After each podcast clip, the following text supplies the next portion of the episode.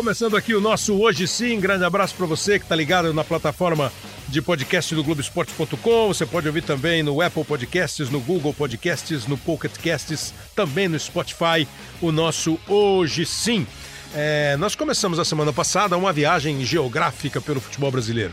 O futebol brasileiro hoje tem, hoje não, né? Acho que já desde 2000 e o Campeonato de Ponto Corrido começou em 2003, ali por 2005 a gente passou a ter um campeonato com 20 times e não mais com 24, como quando começou.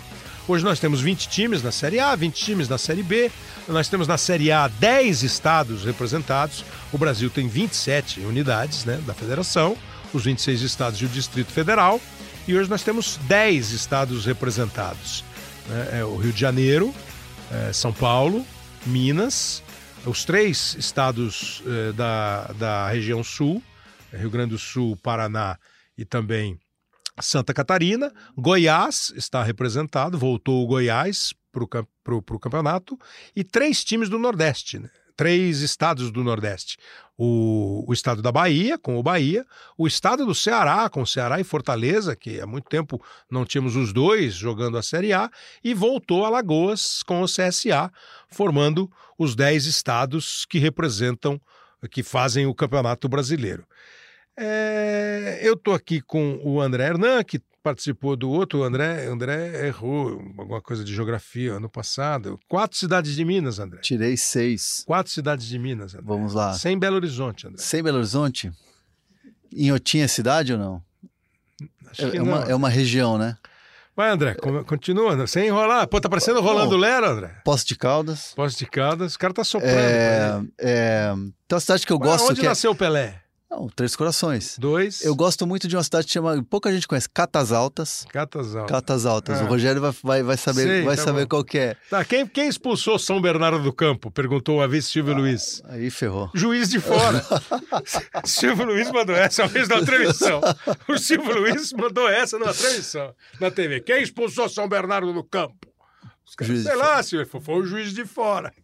Você conhece o juiz de fora, Rogério Corrêa? Ah, eu gosto. Um abraço, André. Um abraço, Kleber. Eu morei em Juiz de Fora 22 anos. É a Manchester Mineira. É. é, diria Manuel Bandeira, Juiz de Fora, primeiro sorriso de Minas. Tá vendo? O Rogério está com a gente para começar esse, esse, esse segundo programa sobre essa geografia. Nós conversamos no primeiro, basicamente, é, a região sul, né? Falamos do Rio Grande do Sul, do Paraná. É, o Rio Grande do Sul que tem conquistado títulos recentemente com o Grêmio, principalmente, o Internacional chegando e perdeu a final para o Atlético Paranaense da Copa do Brasil, mas times que estão brigando aí é, bem fortes. E agora vamos começar a é, falar um pouquinho do Sudeste e do Nordeste brasileiro, é, com uma citação ao Goiás, assim, no começo de conversa. O Goiás, por exemplo, começou muito bem o campeonato, né? A volta do Goiás foi muito boa. Aí o Goiás chegou a ficar lá em sexto lugar do campeonato. Chegou a beliscar G4 ali, né? Hoje ocupa uma posição do meio para baixo da tabela. O pós-Copa América não fez muito bem para o Goiás. Né? Mas o problema foi sempre aquela coisa que a gente vê que é tá contaminada assim no futebol brasileiro, que é a troca de treinador, né? Então, mas é, Muita no caso troca, do né? Goiás, né? trocou o Claudinei pelo Ney, né? Aí pelo depois, Ney Franco. Aí depois veio o Ney Franco. Mas assim, você, você muda completamente a forma de trabalhar e o, e o jeito de você ter o time em campo. O Ney Franco é um treinador. O Claudinei Oliveira é um treinador que apesar de rodar por vários clubes, ele é um treinador que pensa o futebol para frente. E o Goiás, na mão do Claudinei, até chegou a apertar times Sim. jogando os times grandes e tal. E com o Ney tá ainda é, começa... lento, né? Então, mas exatamente, quer dizer, o Goiás na parada da Copa América é, era uma ótima surpresa do campeonato. Surpresa no sentido assim, uma voltando da Série B e fazendo resultados interessantes. Volta da Copa América, não consegue mais os resultados, toma duas goleadas, né? Do Santos e do Flamengo, 6 a 1 O Claudinei não resiste, porque técnico brasileiro para resistir Cultura, precisa ser né? forte demais.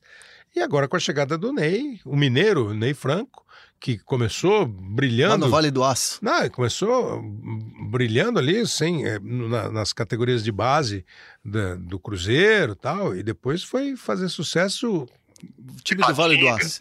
no Ipatinga. Ipatinga. Começou a fazer sucesso no Ipatinga, levando Ipatinga bem até a parada. Agora está o Goiás vivendo essa situação aí, é o representante do, do, do, Mas tem um do Centro-Oeste ótimo jogador que é o Michael. Que é o né? Michael, né? Espetacular. Rogério, você viveu praticamente a vida inteira. Você teve um período que você morou nos Estados Unidos tal, mas praticamente a vida inteira em Minas, né?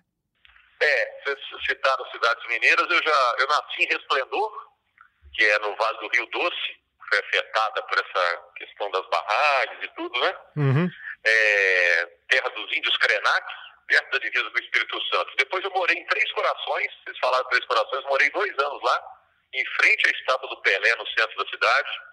Pelé uma vez jogou lá e a gente foi no estádio ver o jogo do Pelé. Foi o primeiro jogo que eu vi, foi o Pelé lá.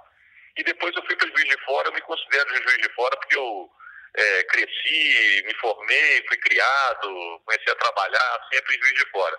E agora estou, já tenho uns 20 anos aqui na região de Belo Horizonte, Brumadinho, hoje moro em Nova Lima e morei dois anos fora, nos Estados Unidos. Então, e nessa, nessa sua uh, inquestionável uh, vida mineira. Andança. Né? Não, e uma vida mineira. Além de pão de queijo, além tutu. De, de, de tutu, o futebol.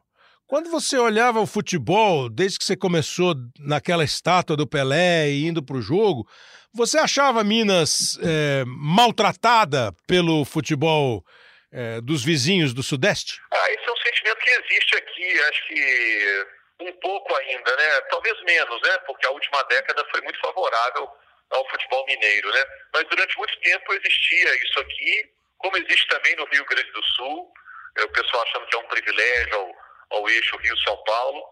É, embora também eu sei que tem esse sentimento envolvendo os próprios paulistas e cariocas, né? Os cariocas se sentem às vezes prejudicados, ah, porque o dinheiro está em São Paulo. E o pessoal de São Paulo fala, ah, não, porque a sede da CBF é no Rio. Então, sempre tem esse sentimento, né? Mas acho que a autoestima do mineiro em relação ao futebol cresceu muito nos últimos 10 anos. Essa foi uma década muito favorável, sabe, Kleber, André, todo mundo está ouvindo ao futebol mineiro. O Atlético ganhou a primeira Copa do Brasil dele, ganhou a primeira Libertadores dele, ganhou uma Recopa Sul-Americana. Uhum. O Cruzeiro ganhou dois brasileiros nessa década, ganhou duas Copas do Brasil. Então, é uma década em que o futebol mineiro esteve sempre nas manchetes, em uma condição favorável, né? Até por isso a frustração com o que está acontecendo esse ano. Pois é, agora, é, independentemente desse sentimento que todo mundo tem, é exatamente como você já tratou, né? É, e, o, e o, no programa anterior o Maurício Saraiva fez uma definição muito boa. Quando o time do estado perde, a culpa é da CBF que é no Rio, do dinheiro que é em São Paulo, é do futebol gaúcho que é muito forte, ou do futebol mineiro que é. Entendeu? A culpa é. Quando ganha, é, tá vendo? Mostramos para eles, mas fica aquele sentimento de, de orgulho, de satisfação. Você acha que hoje a, a, a disputa é mais parelha? Ou ainda você percebe diferença, sei lá, por poder político, por iniciativa de dirigente, é, por escolha de jogador e pela boa e velha questão financeira? Eu não acho parelha, não, porque as condições econômicas são diferentes, né? Mas acho que é possível também se disputar um campeonato em alto nível, como o Internacional está fazendo agora, como o Grêmio está fazendo nos últimos anos, como o Cruzeiro fez nessa década, o próprio Atlético montou bons times, né? A passagem do Ronaldinho Gaúcho pelo Atlético aqui foi algo que chamou muita atenção, né? Deu uma transformada no Atlético. Eu acho que para um time, no caso de Minas, ou mesmo do Rio Grande do Sul, brigar de igual para igual no título brasileiro, é necessário um trabalho muito bem feito, assim, de planejamento, e isso é possível fazer, já foi feito. Tanto é que na era dos pontos corridos, o Cruzeiro ganhou três títulos, Exato. né? Então é, é uma façanha, né? Eu acho que o Cruzeiro, é, ganhando dois títulos de pontos corridos seguidos, como foi em 2013 2014, é algo que vai ser lembrado por muito tempo, né? Porque o campeonato de pontos corridos existe um, um planejamento, uma gestão de elenco, né? É, em termos de condicionamento físico, condicionamento técnico, né? reposição de jogadores, que exige um, um, uma inteligência muito grande, né? Eu acho que um bom trabalho pode é, igualar as coisas e, e, e, fazer os resultados aparecerem, né? Pois é, estou pensando aqui, né? É, é, o, o, Cruzeiro foi campeão da Taça Brasil, né? 66, Exato. né? 66, é. Que é o primeiro título brasileiro depois da unificação do Cruzeiro. Aí o Cruzeiro ganhou o campeonato de 2003. É tríplice coroa, né? Que ganhou tudo, né? É. Copa do Brasil, Campeonato Brasileiro, ganhou o Campeonato Mineiro. Ali acho que marca, né? A, a, a, marca Cruzeiro fica forte nacional e internacional ali. É, então, mas é isso que tá. É, é, isso, você tem razão, mas é uma questão de geração. Sim. É, para tua geração, claro. É, para o Rogério, o Rogério é mais novo que eu, mas assim. Uh... Bastante. É, a última vez que nós vimos eram três meses, né? Mas, tal, mas, tal, mas acho que você fez plástica. Parece que você fez plástica. fantástico no meados da década de 70, né? Que é o time do Cruzeiro da Libertadores. É, então, Exato. aquele jogo com o River Plate, 80, né? que é um time também histórico. Claro. Cerezo, é, é, não, então, por isso, é isso que eu tô falando pro André. Quer dizer, por exemplo, eu, eu, eu, eu vou repetir o que eu falei é, com o Saraiva na, na, na semana passada. Eu não lembro do futebol nos anos 60 eu começo a lembrar de futebol nos anos 70. Então, assim, eu lembro, na minha memória afetiva, uh, o Atlético sendo campeão brasileiro em 71 que é o que se considerou o primeiro campeonato brasileiro, que foi um triangular, Atlético, São Paulo, Botafogo.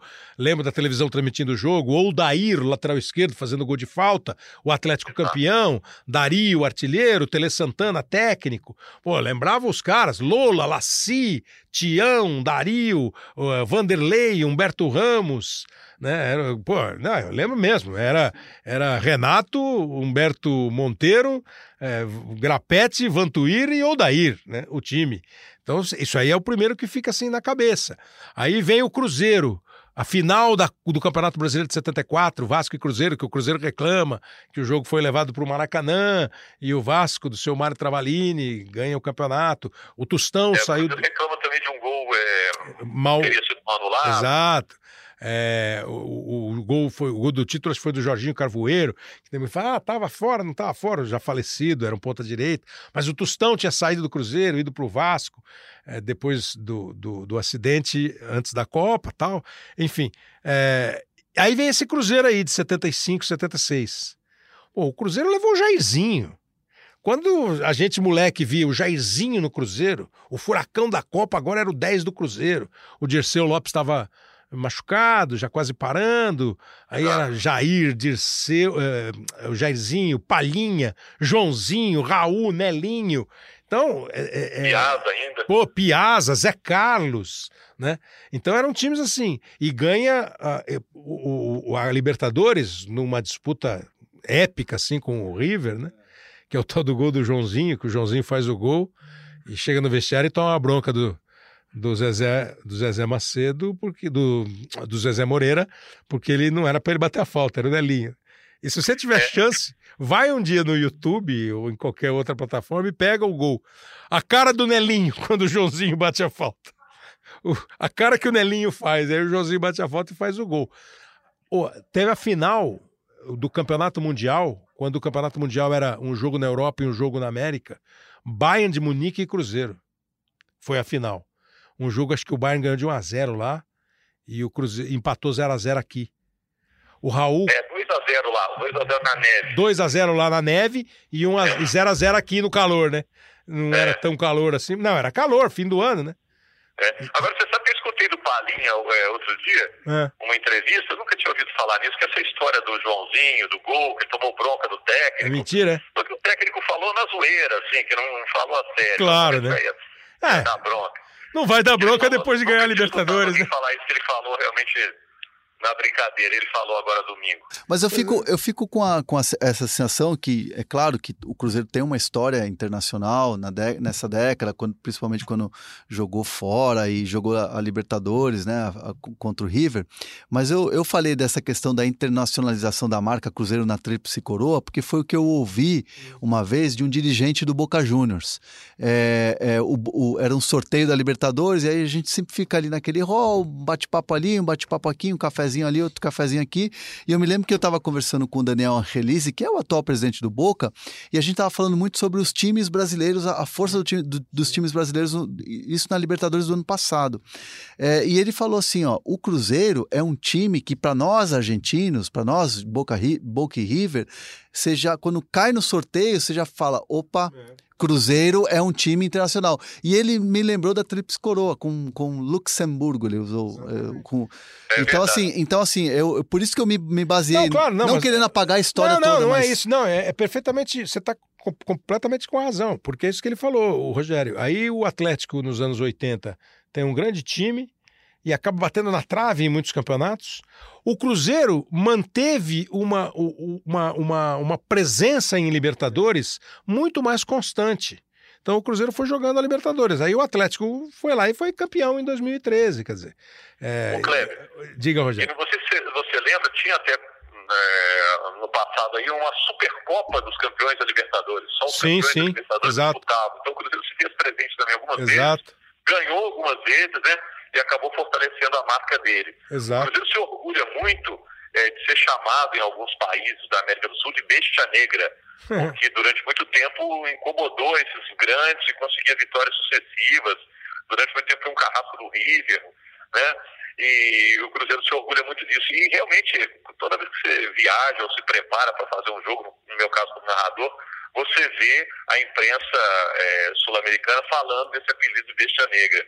O Atlético, por sua vez, ampliou o seu prestígio internacional, principalmente na América do Sul, com a passagem do Ronaldinho e nessas Libertadores que o Atlético disputou com ele aqui. É. Porque você sabe que nos países vizinhos, os nossos é, irmãos é, latino-americanos, países hispânicos, né, tem uma idolatria pelo futebol espanhol, né? Então, você imagina o Ronaldinho, um ídolo mundial claro. e arrebentando na Espanha, quando ele vem para cá, é, volta para o Brasil, depois de ter passado pela Itália e tudo, quando ele chegava em qualquer um desses países para jogar, era um furor, assim, era um frisson, um acontecimento, né?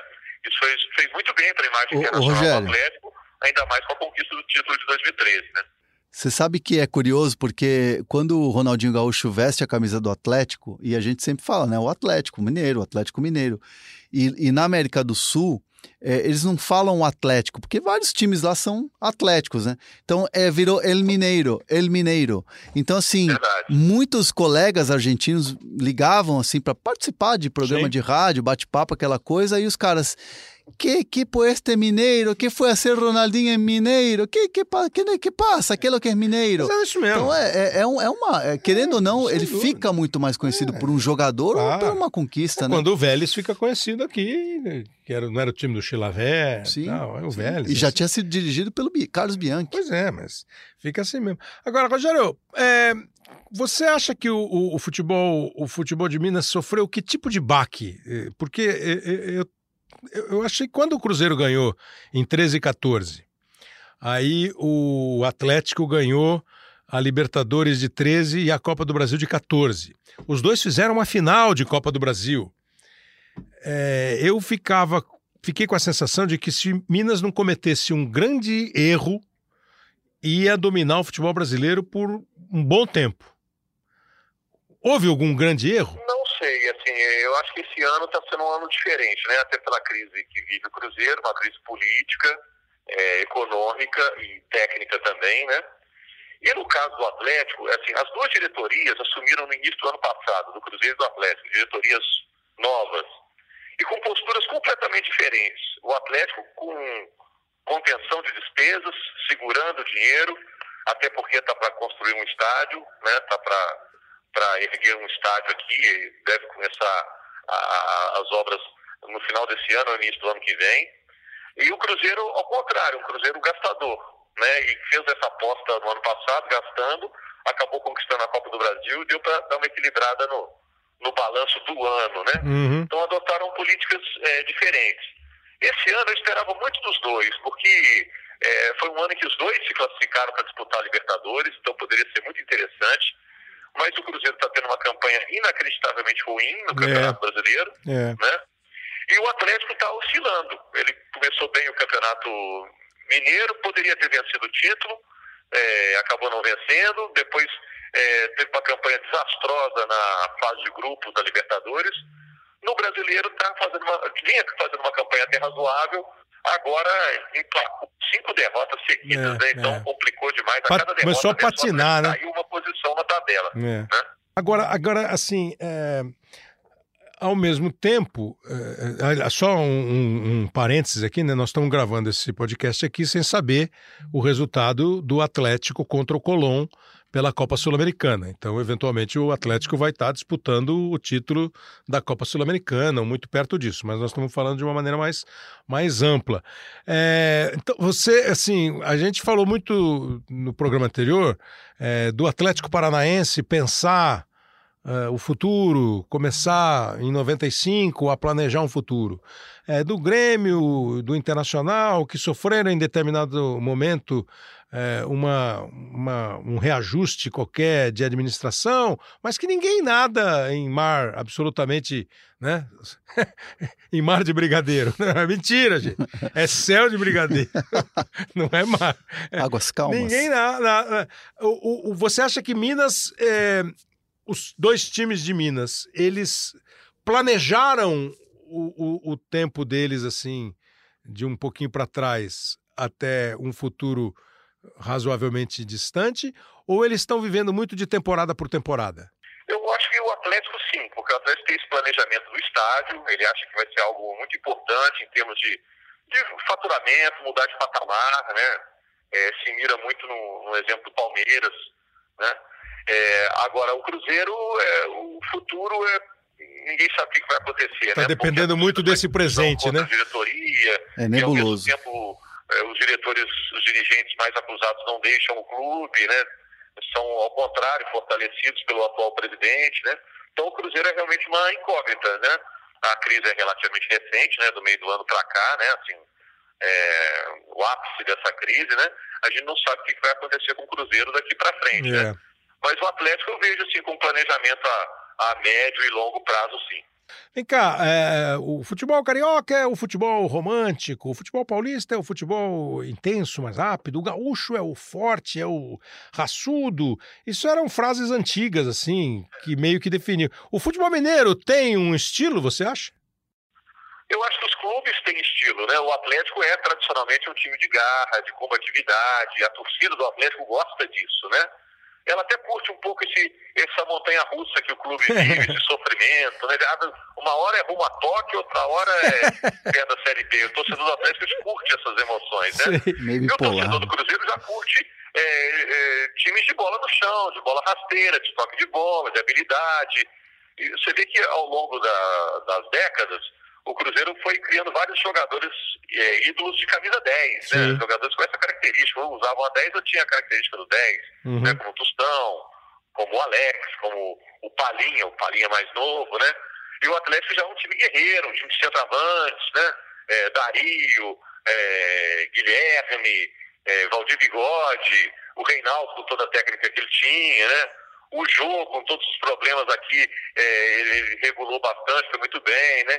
Então, tem as características dos times. Isso é, eu acredito nisso, na personalidade do time. Aí há algum temor de que o Cruzeiro eh, fique nessa situação super desconfortável que está? Ou o conceito geral é de que foi um turno é, completamente fora do tom e que o segundo turno é impossível ser igual? Ah, eu acho que já foi, como você falou, né? Acho que o torcedor já achava há algum tempo que ah, uma hora vai, vai resolver, uma hora vai começar a escalar os titulares de novo, vai priorizar o brasileiro e daqui a pouco sai, né? Agora não, acho que já gerou uma preocupação, até começaram a se avolumar os protestos de torcedores em frente à sede do clube, em frente à sede de treinamentos, em frente à casa do, do, do vice-presidente de futebol, né? Eu acho que o torcedor já está mais desconfiado, né? Uhum. Acho também que o Rogério Ceni chega com a, com a missão agora, né? passada a Copa do Brasil, em que a chance foi perdida, o Cruzeiro teve chance de, de chegar à final e, e, não chegou, chega com essa missão agora de evitar o rebaixamento. É o que, é o que resta, né? Está sendo bem e... recebido aí o Rogério, Rogério? Foi, é, foi muito bem recebido no início, mas como eu falei, assim, agora, evitando o rebaixamento, aí é planejamento para o ano que vem, remontar o elenco, é, tirar quem tiver que tirar e dar força para quem tiver que chegando da base, acho que vai ser isso. Mas em todos esses protestos, a gente viu da torcida contra jogadores, contra a diretoria, é, tem um slogan aqui que, que pegou, que é o tal fechado com o Sene. Uhum. Né? O Rogério Ceni deu uma declaração forte dia desses, falando que, ó, se não for para mudar, se o time não é. tiver atitude, não, eu não preciso nem ficar aqui, não era para eu estar aqui, né? Então isso, a torcida comprou essa ideia e a torcida é, se disse fechada com o Rogério Ceni. Uhum. Entendi. É, eu, eu, eu, quando o Rogério chegou, é, eu conversei com alguns jogadores do Cruzeiro, dois, especialmente dois ali que eu tenho uma, uma, uma boa relação, e quando eu, a minha pergunta era muito nesse sentido. Como é que o Rogério chegou aí? Como é que o Rogério, que é um cara experiente, que é um cara que já é, jogou contra vocês como, como é, jogador e já pegou uma casca de São Paulo e de Fortaleza, chega num desafio como esse? A, a resposta que eu tive foi assim: ele chegou com muita energia, é uma energia diferente, então a gente vai ter que correr. E aí o Rogério, na entrevista, já assim, é, isso é, falando né, publicamente, disse o seguinte: olha, fui muito bem recebido aqui, mas eu não sei como é que vai ser quando eu tiver que escalar e tiver que fazer escolhas. É. E isso foi o que aconteceu. E pelo que eu conheço do Rogério, é um cara que é, não está pressionado pelo momento, ele está é, motivado em, em, em fazer o, o, Cruzeiro sair dessa situação. E, e, posso afirmar tranquilamente, pelo, pelo tempo que eu tenho assim de, de relação com o Rogério, é que ele está fazendo tudo com muita convicção. E, e, tendo a carta branca, e ele precisou dar esse esse esse recado, essa, né? esse recado, essa pancada, para ele poder ter segurança e que todos saibam que ele tem carta branca. Para sim, para todo mundo ficar sabendo que se ele tiver carta branca, ele vai seguir o trabalho. A hora que essa turbulência passar e conseguir dois resultados, aí o trabalho flui e eu entendo que o Rogério tem tudo para tirar o, o, o, Cruzeiro dessa situação. Para encerrar a tua participação, assim, eu queria uma, uma, visão sua dessa geografia do futebol brasileiro. É, essa foi a ideia de fazer esses programas, né? Como é que você vê assim? É, hoje você pega a classificação do campeonato, e, e repito, nós estamos falando antes de, de começar o segundo turno. Mas isso vai ficar mais ou menos. O Flamengo está lá na frente, hoje é o badalado. Aí tem Palmeiras, Santos, o Corinthians vai ou não vai, engata ou não engata, São Paulo, então os quatro de São Paulo estão ali na primeira página da tabela. Internacional se mete no meio, aparece o Bahia, e o Grêmio vai pensar na Libertadores, o Atlético está derrapando. É, como é que você vê essa geografia do futebol brasileiro hoje? Ah, eu acho assim, é, o, o Campeonato de Pontos Corridos está mesmo premiando a organização, né? Na época do mata-mata, às vezes vinha uma surpresa, algum time que teve uma arrancada espetacular na reta final, começou a, a derrubar gigantes e chegava lá no título. Agora não, eu acho que está premiando a, a, a, organização, né? Ou o poderio financeiro, né? Desde que o dinheiro seja bem utilizado. Acho que está acontecendo isso. Mesmo com clubes que não tenham o mesmo orçamento dos gigantes do futebol brasileiro, por boa organização, é, por bom planejamento, estão sendo bem sucedidos, o caso do Bahia, né? É, o próprio Atlético Paranaense, que já é o novo grande do futebol brasileiro. Eu acho que o futebol se tornou tão profissional que, que hoje em dia é, um bom trabalho de, de bastidor, em termos de condições dadas aos atletas e credibilidade dada ao clube para contratar, para o jogador buscar o clube é, na hora de fechar um contrato, isso está sendo fundamental, está gerando resultados. Se vai chegar um título ou não, vai depender aí da capacidade de cada elenco, né? Mas os times estão indo é, dentro do seu limite do que podem fazer é, dentro das condições oferecidas, né? Então acho que eu vejo vários clubes se organizando e, e isso está sendo é, refletido na tabela de classificação. Rogério Corrêa, super obrigado, hein? obrigado, cara. Eu sou ouvinte, você sabe, né, do Sim Não. é uma sensação estranha estar aqui falando, né? Porque eu sou ouvinte, né? mas então, é, mas é muito legal, cara, falar com você. Você sabe que eu admiro o seu trabalho, né, Kleber? Imagina, Rogério. Muito obrigado, hein? Um abraço aí pro André também, todo mundo que tá curtindo. Abração. Bom, então vamos continuar a nossa viagem. Agora a gente vai pro Nordeste. Antes eu quero dar uns recados aqui, ó. Uma mensagem mandada pelo Luciano. É, diz que gostou muito do Hoje Sim com o Belete, que foi inspirador o papo do Belete que ele sai para correr e lembra e se inspira, porque o Belete falou muito disso. Pô, eu decidi que eu tinha que correr muito para jogar. Então foi uma lição de vida do Belete, foi bem, bem legal esse recado do Luciano, que mora em Boston, nos Estados Unidos, tá vendo? O podcast tem essa grande vantagem, né? Eles ficam os programas todos lá na plataforma. Se você baixar no teu celular, por exemplo, você não precisa nem de internet, você vai ouvir a hora que você quiser. Então, obrigado aí pro Luciano. É, também é, quero ele uma pessoal falando muito do, do, do pod recente aí com o Fernando Diniz, o Danilo Bassolto É, diz que achar, achar legal também o podcast, obrigado. Gosta do conteúdo, os convidados são legais. Obrigado mesmo, Danilo. Você é... sabe que eu mudei, agora eu dou aquela minha corridinha, não ouço mais música, eu ouço podcast. Você corre? Eu dou uma corridinha. Hum... E aí, Kleber Machado no ouvido. Hum... É porque a hora que a gente vai para as brincadeiras de bola aqui, ele não corre. É, Mas aí é cadência, né? Entendi. né? Aí é estilo de jogo. Perfeitamente. é o nosso, o nosso Lúcio Gonzalez.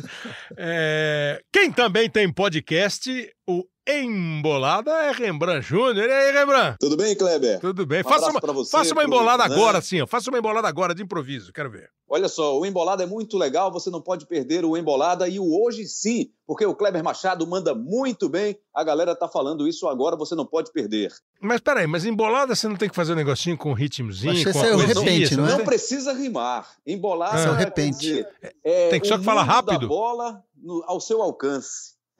Não, mas a, mas a embolada, a embolada tradicional nordestina. Tem, tem sim. Tem um, um cordel, uma poesia. Ah. Tanto é que o, o, nosso podcast aqui, que fala do futebol de Pernambuco, que é o ah. Embolada, a abertura vem sempre com o cordel. Um cordel muito bem humorado e feito, produzido pelo Roger Cazé, pernambucano, que agora está na Globo Minas, né? Ele Toda uhum. semana ele participa com essa abertura.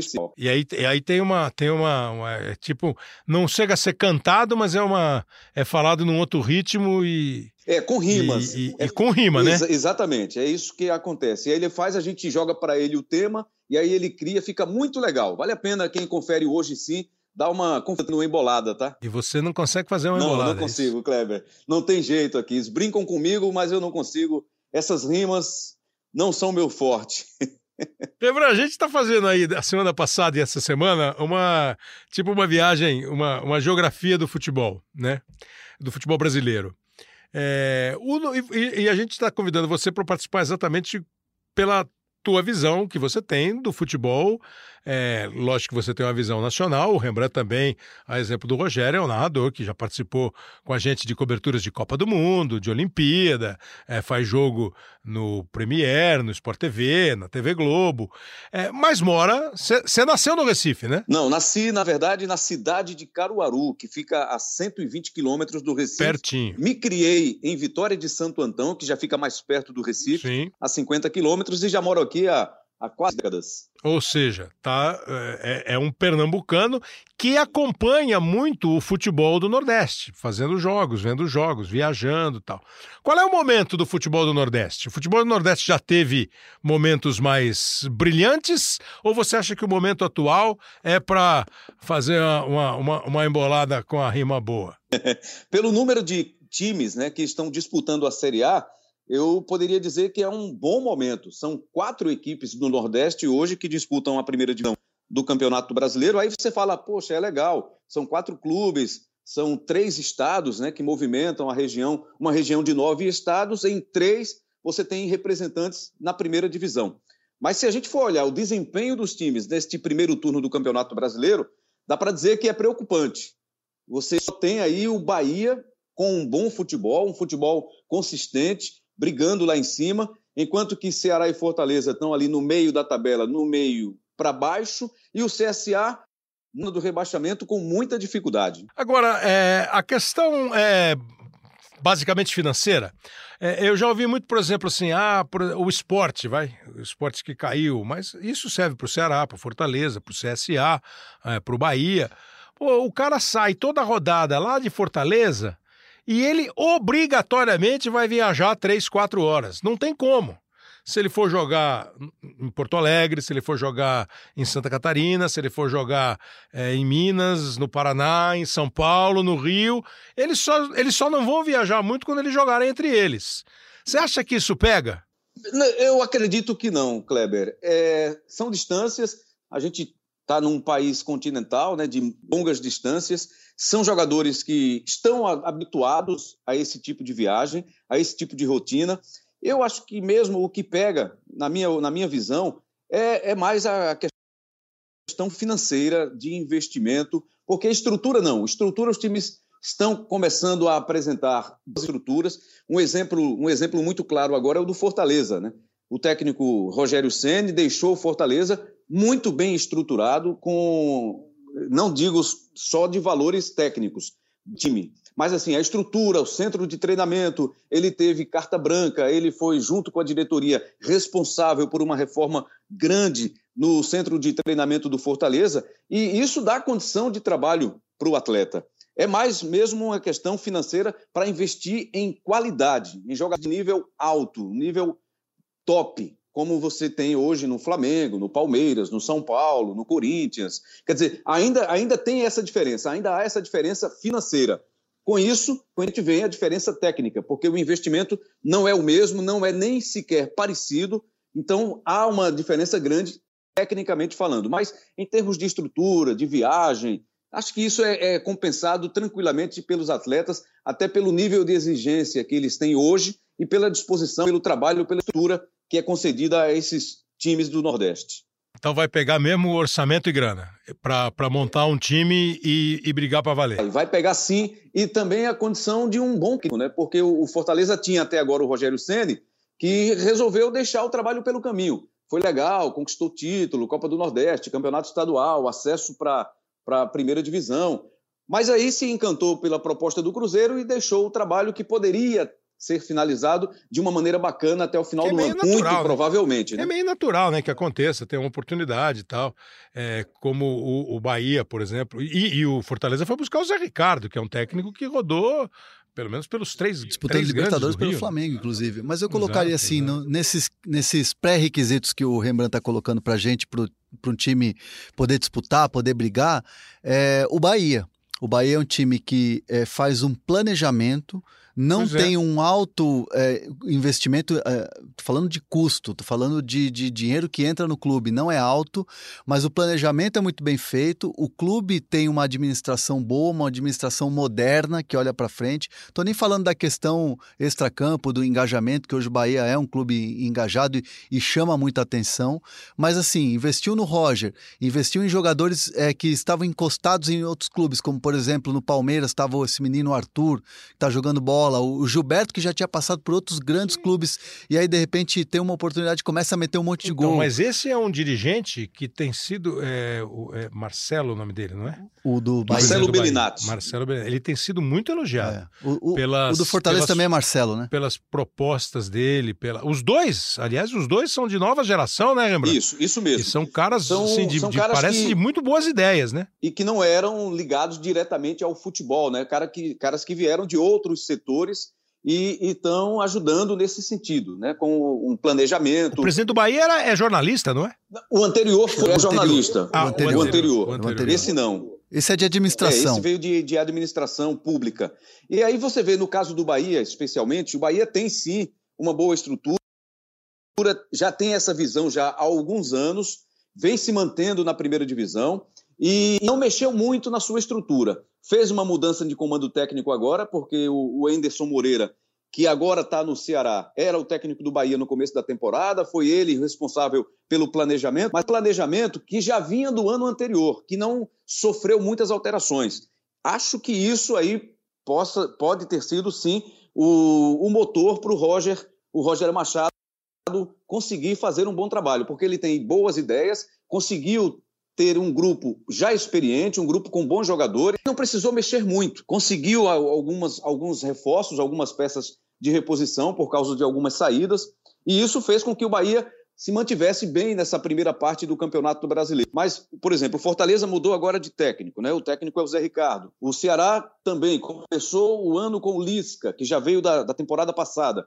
Houve a mudança no comecinho do Campeonato Brasileiro. E o CSA, meus amigos, o CSA é um grande exemplo de como não se fazer o negócio e como não se faz futebol. Porque é um time que veio da Série B do ano passado, há muitos anos não disputava a primeira divisão, e aí quando surgiu a oportunidade, o time parecia, as pessoas que dirigiam não estavam preparadas para o impacto da primeira divisão. Mas isso tem acontecido muito, né? Esse sobe e desce, é, e não é uma exclusividade do futebol brasileiro. Há, obviamente, uma diferença de, de orçamento, uma diferença de ambiente, de mundo, de jogo. É, porque assim, o CSA fez uma bela campanha, subiu com o Marcelo Cabo. A hora que o negócio começou a engrossar, aí agora. Mas você vê, você falou de bons técnicos. Cada um dentro do seu estilo, e aí vai do seu gosto, se você acha o cara bom ou não. O Argel que tem rodagem, está no CSA. É experiente, né? O Zé Ricardo e o Anderson Moreira são os técnicos é. do O Anderson está fazendo. Do Fortaleza e Ceará. O Anderson está fazendo. E o Roger, né? É, e o Roger, que se fala para é, mim, é o, é. o supra-sumo dos treinadores aí é. do, do, Nordeste hoje. E o, o, o próprio Anderson Moreira, se você pegar os jogos do Ceará contra os grandes, eu coloco aqui jogos que eu acompanhei no campo difícil que fez com o Corinthians, o, que, o, o trabalho que o Ceará fez, deu para o São Paulo, aliás, foi um erro de arbitragem, era para ter sido um a um o jogo. Então, assim, é uma situação, uma situação que, que é, é legal a gente ver e a gente quer mais isso. Ô, ô, ô mas, se você olha, mas se você olha para a tabela, você vai ver aí Ceará e Fortaleza com 22 pontos, que se eles repetirem essa performance no segundo turno, Escapa. vão passar sufoco. Podem escapar, é, matematicamente mas... podem escapar, mas vão passar muito sufoco, Kleber. Então, você então tá, você, assim, você tá ainda com um pé atrás sobre o, o desempenho do futebol nordestino, se vai conseguir manter os quatro. Sim, você acha difícil? Sim, sim. O, C, o CSA, por exemplo, você falou do trabalho do Marcelo Cabo, que foi muito bom o ano passado, ele conseguiu acesso, começou a temporada, e aí no meio do ano, na parada para a Copa América, os caras não estavam satisfeitos, mas mantiveram o Marcelo Cabo naquela, naquela intertemporada. Quando terminou a intertemporada, os caras decidiram mudar o treinador, trouxeram o Argel para o lugar do Marcelo Cabo. Quer dizer, planejamento. Não existe, né? Vem cá, você, independentemente da colocação do campeonato, você acha que hoje o, o estado que mais sorri por colocação é o Bahia, mas por presença é o Ceará? É, porque tem dois, né? São dois times, são duas torcidas apaixonadas estão enchendo o estádio, não lotam, mas enchem. E lotam em algumas oportunidades, mas enchem. Ceará e Fortaleza. Torcida do Bahia também marcando presença. A do CSA, eu tive recentemente no jogo do CSA com a Chapecoense, lá em Maceió, no Rei Pelé. Fiquei impressionado, não esperava, mas estava cheio o, o estádio Rei Pelé, o torcedor acreditando, passando, dando força lá, ainda na esperança de ver o time escapar do rebaixamento. Seria muito legal para o futebol nordestino. O próprio Rogério falou que é uma situação difícil para os dois times, Ceará, Fortaleza e o CSA sabe disso também. A, a posição do Bahia você acha que já é sólida para essa temporada? Imagino que sim. Imagino até que o Bahia possa brigar por uma vaga no G6. Está pertinho agora, está em sétimo lugar, tem metade do campeonato ainda pela frente, é verdade, mas pelo desempenho, pelo que a gente tem visto dentro de, dentro de campo, o Bahia dá esperanças que pode brigar por algo melhor nesta temporada. Ceará e Fortaleza vão ficar naquela ali de meio de tabela, imagino, pela performance. E o, o CSA vai ter que, que morar muito para escapar do rebaixamento, para sair do Z4. Fala um pouquinho para mim de Pernambuco, vai, Rembrandt. Pernambuco teve, em determinado momento, os três. É, o esporte brigou para chegar em Libertadores. O esporte está bem agora, viu? Não, então, sim, mas. O trabalho do Guto é fantástico. Não, ótimo, mas estão os dois. Os, o, o, o, Santa e o Náutico estão na Série C, né? É, o Santa o... já está de férias, né? O Santa foi então, eliminado, não é, passou nem da primeira fase. Pessoal, deixa eu fazer um PS aqui, ó. PS é no depois de escrever, né? Quando você tem alguma coisa a acrescentar, nós vamos fazer um pós-gravação. A gente gravou esse papo com o Rembrandt Júnior falando do futebol nordestino e ainda havia na justiça a questão envolvendo o Náutico e o Paysandu. Agora a decisão saiu e o Náutico está confirmado na Série B do Campeonato Brasileiro do ano que vem. Então, feito o registro, o Náutico na Série B, o torcedor do Náutico fica aí na ansiedade de ver o time disputar uma boa Série B em 2020 e é mais uma equipe do Nordeste que fica numa competição para tentar voltar à elite do futebol brasileiro. Feito o registro para o torcedor do Náutico. E aí tem o esporte na briga para voltar à primeira divisão. É um time que este ano não está atrasando, pelo menos é o que se fala, é o que o clube oficialmente informa, que os salários estão em dia. É um time que Está montado, está bem treinado pelo Guto. Ele teve oportunidade aí. Ele não começou a temporada, foi o substituto do Milton Cruz. Chegou para substituir o Milton ainda durante o campeonato estadual, deu ser campeão, começou a série, a série B com muitos empates, foram 11 empates no total, ao lado do Oeste, é o time que mais empatou na Série B, mas agora se estabilizou no G4. E isso aí é importante, né? Já são rodadas, vai para 23 agora, já está na 23 rodada, e é um time seguro, um time com jogadores experientes, tem o Hernani Brocador, que voltou a, a fazer gol, tem o Guilherme, ex-Botafogo, Grêmio, que está se destacando no ataque do esporte, tem uma defesa que está mostrando segurança, E o goleiro Maílson, que ganhou aí a responsabilidade de substituir o Magrão, que era o grande ídolo, mas que foi para a justiça. O esporte já encaminhou aposentadoria dele. Maílson ainda é jovem, tem momentos de instabilidade, mas tem campanha. Dá para dizer que o esporte é, sim, grande favorito ao divisão do ano que vem. Rembrandt, para te liberar, agradecendo muito, eu queria que você falasse agora com, com o coração aberto, hein, Rembrandt? Eu quero que você me diga assim, sinceramente, do que você ouve, do que você fala, das reclamações, dos elogios, nessa geografia do futebol brasileiro, como é que o futebol nordestino se vê representado no cenário nacional? Como é que o futebol nordestino se vê privilegiado ou maltratado quando fala em Minas, Rio Grande e principalmente no eixo Rio-São Paulo. Que eu lembro que tinha um programa no Sport TV que chamava Fora do Eixo. Fora do Eixo. Né? Que era produzido aqui no né? Que é muito é. bem bolado, quer dizer, Fora do Eixo. Ou seja, a questão do eixo... Já era uma cutucada, a já. A questão do eixo faz parte da discussão, né? Ô, Kleber, é, como nordestino, né? É, eu não vejo isso, eu não sinto na pele essa, digamos, discriminação ou um olhar diferente pelo fato de ser do Nordeste. Eu acho que tem que ter bola, tem que mostrar dentro de campo que pode se impor, que pode ser melhor do que o seu adversário, independentemente da região. E não tem essa, não. Tem que ir para a batalha, para a luta, para jogar, jogar na bola e tentar vencer. E não, e não se vitimar. Dar uma de coitadinho, se, se, se esconder atrás de um escudo de que porque é nordestino não vai ter privilégio. Ninguém quer privilégio, não. Quer que as cartas sejam dadas da mesma maneira para todo mundo. Então, que o jogo seja jogado, que o melhor possa vencer. Claro que há um investimento muito maior para os clubes de ponta, né? Os clubes de São Paulo, do Rio, de Minas, de Rio Grande do Sul, são clubes que têm uma maior capacidade financeira, mas os times pernambucanos têm um grande público, uma, têm grandes torcidas e podem se aproximar bem dos times do eixo e os do fora do eixo podem se, se juntar a eles também para fazer bons campeonatos e deixar o espectador animado sem que a bola rolar, Kleber. Eu acho que é, que é assim, não tem essa de, de ser vítima de porque está no Nordeste, não tem isso não. É ir para o jogo em condições iguais, cada um se prepara da melhor maneira possível, que aí sim você vai poder dizer no final, eu fiz o meu melhor. Se não foi o suficiente, paciência. Você tem razão, é, é, Perfeito, é, é, é pro jogo, Perfeito. quer dizer, não é se, vit, se, se vitimar, é, assim, é não exigir privilégio e não topar maltrato, é. né? É não ser privilegiado e nem ser segregado. Onde demais. É isso aí. Ser, é, tá ser subserviente desnecessariamente. Claro. E usar o que você tem de. Porque, do mesmo jeito, o, o teu problema é viajar o, a rodada, o campeonato inteiro. Mas quando você está aí em casa, você vai. Os caras vão enfrentar as durezas de jogar. É né? muito difícil. Vê se tá bom o Rembrandt aqui, ó. Vê se tá bom o Rembrandt aqui, ó. Para gostar de futebol, não tem lugar e nem sotaque. Para toda a região, brilha o sol. No embolada, você vai sempre pro ataque. Tá bom, não? Vou aplaudir aqui, aplaudir aí, Hernan, aplaudir. Hernan. Gênio. Boa, Muito boa, bom. boa, boa, Kleber, boa. Valeu o esforço, é isso aí, tá vendo? Demos condições, demos tempo para você pensar numa boa embolada e saiu. Bacana, primeira linha. Por isso que eu sou seu fã. Rembrandt sempre pint... Rembrandt Júnior sempre pintando em cores fortes as emoções do futebol. Um abraço, Rembrandt. Valeu, foi um prazer. Hoje sim, um abraço para todo mundo. É, daqui a pouco a gente vai conversar com o Lédio Carmona para fechar o programa falando do Rio. É, André Sete, de São Paulo. São Paulo. Esse papo que você é chileno, é conversa fiada? Meus pais, né? Seus pais são meus chilenos. Meus pais e meus irmãos. Mas você nasceu aqui. Eu nasci aqui, eu sou um brasileiro por acidente. Brasileiro por acidente.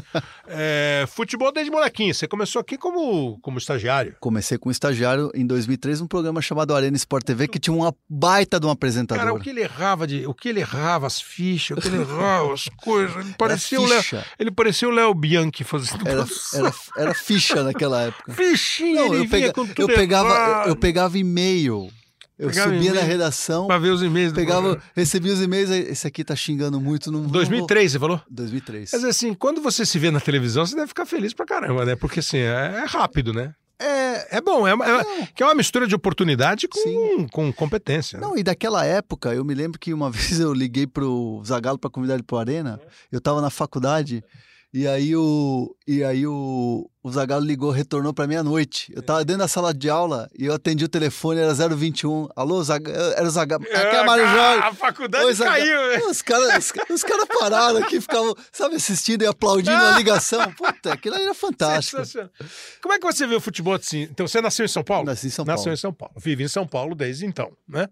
Eu também. É, é, você acha que o futebol de São Paulo é mais forte do que os dos outros estados? É, é. Ele, e ele é o mais visado, né? Porque quando você, quando você, você pega o futebol de São Paulo com Corinthians, com Palmeiras, com Santos e com, hum. e com São Paulo, é, é claro que o, o Rio de Janeiro, e, e, na minha criação, o Rio de Janeiro sempre teve uma grande importância, Sim. porque veio, é, eu me lembro muito bem daquelas, daquela, daquele time do, do, do, do Júnior 92, o Júnior já jogando no meio, é, pós-Zico, é, o Botafogo do Túlio, maravilha, eu tinha 14 anos eu, e eu, e eu brincava que eu era o Túlio na escola, por causa do, do Túlio de 90, do Túlio de 95 do Botafogo, campeão brasileiro. Então, assim, o futebol carioca ele sempre era, era, era o, o, rival direto. Mas a gente sempre deu uma, uma cara assim pro, futebol paulista e a gente sempre levou aquilo muito forte. Eu, eu não consigo ver, por exemplo, é, um outro estado que tenha um campeonato estadual tão forte. Às vezes você vai lá no, no, no interior, lá, no, lá em Bauru, e tem um time forte, um Noroeste, que era super tradicional.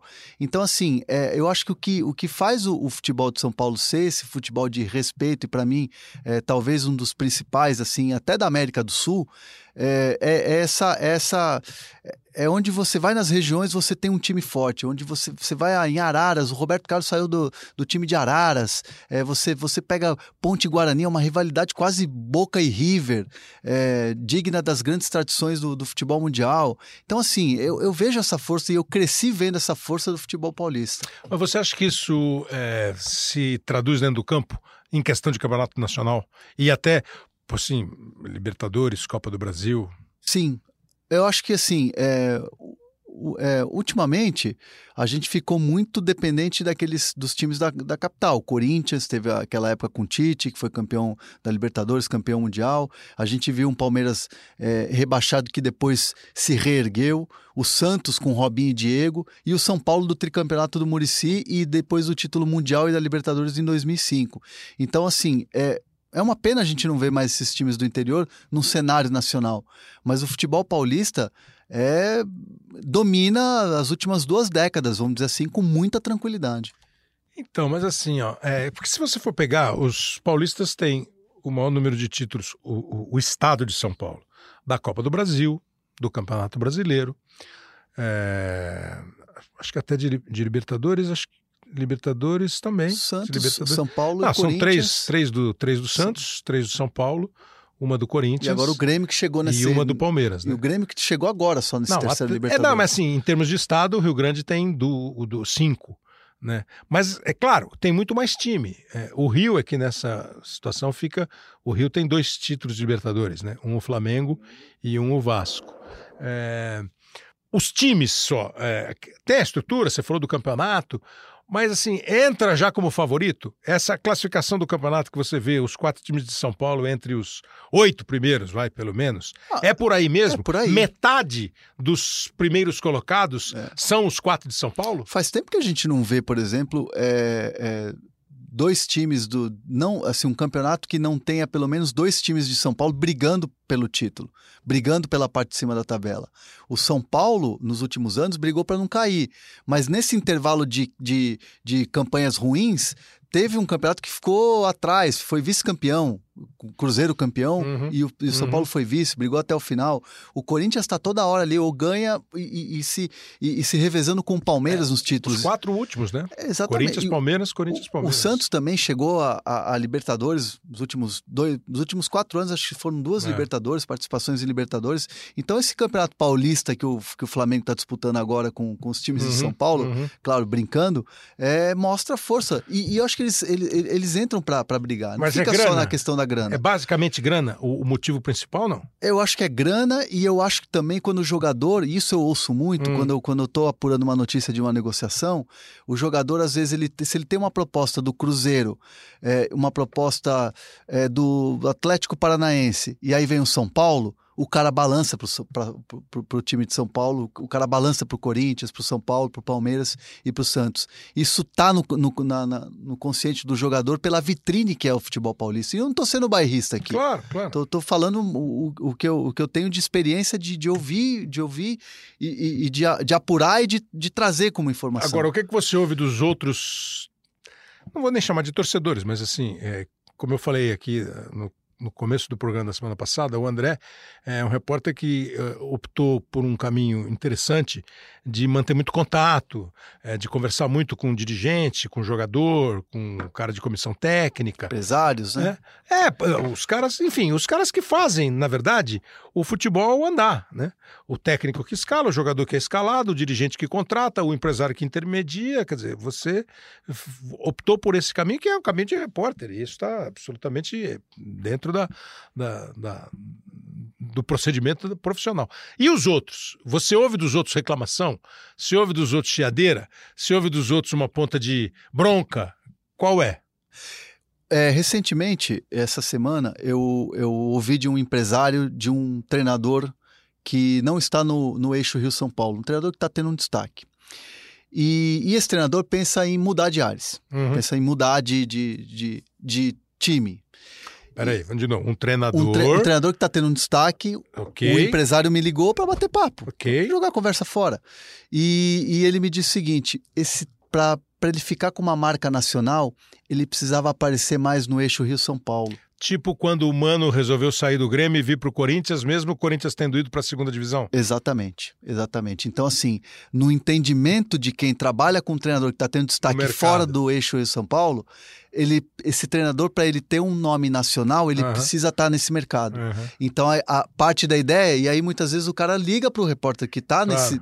Claro. inserido no, no, eixo Rio-São Paulo para saber qual é o termômetro. Mas e os dirigentes dos outros estados? Eles admitem o que você tem de contato? Admitem? Sim, sim. É? Eles sabem que, por exemplo, quando está numa negociação, é, se você tem um. Eu vou citar do Diego Souza. Tá. O Diego Souza saiu do esporte e foi para o São Paulo. Isso. E ele já tinha tido uma negociação para ir para o Palmeiras no ano anterior. E quando e chegou aí pro Fluminense e voltar pro É, não, nessa não última, não, nessa não, última mas passagem. Ele, mas ele teve, sim. sim. Ele é, saiu, voltou, esporte, saiu, voltou. Fluminense, Esporte. Isso. Aí veio pro São Paulo e você falou que o Palmeiras estava na parada. O Palmeiras o Cuca queria é, em 2017, 17 ou 18. É, Palmeiras o Cuca de 2018 queria, queria levar o Diego Souza. E aí não deu certo. Não, não deu certo a negociação e depois o São Paulo foi lá e contratou. Tá. O Raí foi lá e contratou. É, quando você ligava para apurar a parte do esporte na negociação, hum. é, vinha muito assim: vocês não respeitam é, a história que o jogador tem com o esporte. Entendi. Você precisa conhecer o, a, a, identificação que ele tem com a nossa torcida para você achar que simplesmente o que você ouve do lado do, do, clube paulista é a pura verdade absoluta. Então, assim, a gente tinha um termômetro, assim, uma, um pouco de mágoa também. E até o torcedor nas redes sociais. Claro, claro. Principalmente o torcedor. É, não, mas o torcedor, eu acho que é assim, o torcedor. É, por mais que você. É. Ah, é o cara passou é do limite. O é. torcedor tá na dele. O torcedor tem que achar que o time dele é o mais legal. Ele não tem que ficar cego, surdo e mudo. Mudo não, é. ele vai falar bastante.